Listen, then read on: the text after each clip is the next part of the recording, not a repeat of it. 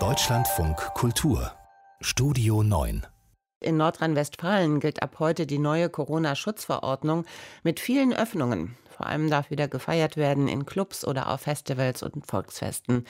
Wissenschaftsjournalist Volkert Wildermuth kann sich nicht so richtig freuen. Die Ferien der Sommer sind da. Zeit abzulegen, die dicken Jacken in den Schrank und die Masken, die gleich mit. Rückkehr zur Normalität lautet das Motto von NRW-Gesundheitsminister Karl-Josef Laumann. Okay, Ganz so locker soll es auch nicht werden. Im Bus, bei der Ärztin und im Supermarkt gilt weiter Maskenpflicht. Aber ansonsten ist Party angesagt. Mit Test, aber ohne Maske.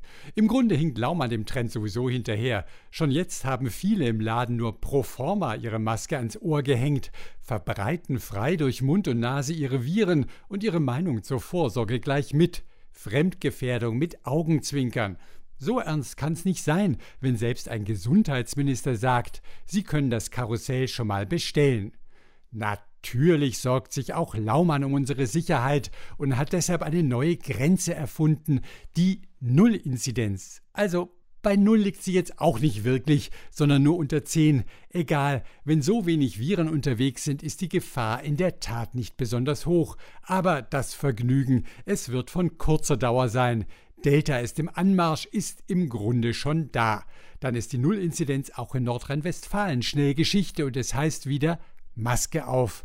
Nur wer wird sich nach all dem Gerede von der Normalität noch daran halten? Für die vielen Geimpften gibt das vielleicht kein Problem, aber noch sind über die Hälfte der Menschen nicht vollständig geschützt und selbst geimpfte Alte haben ein nicht zu vernachlässigendes Risiko.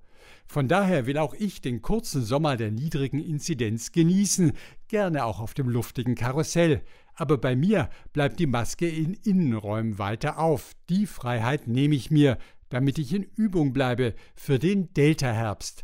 Der kommt in jedem Fall und auch nach Nordrhein-Westfalen. Und dann braucht es beides. Viele, viele Impfungen und ja, trotzdem Maske.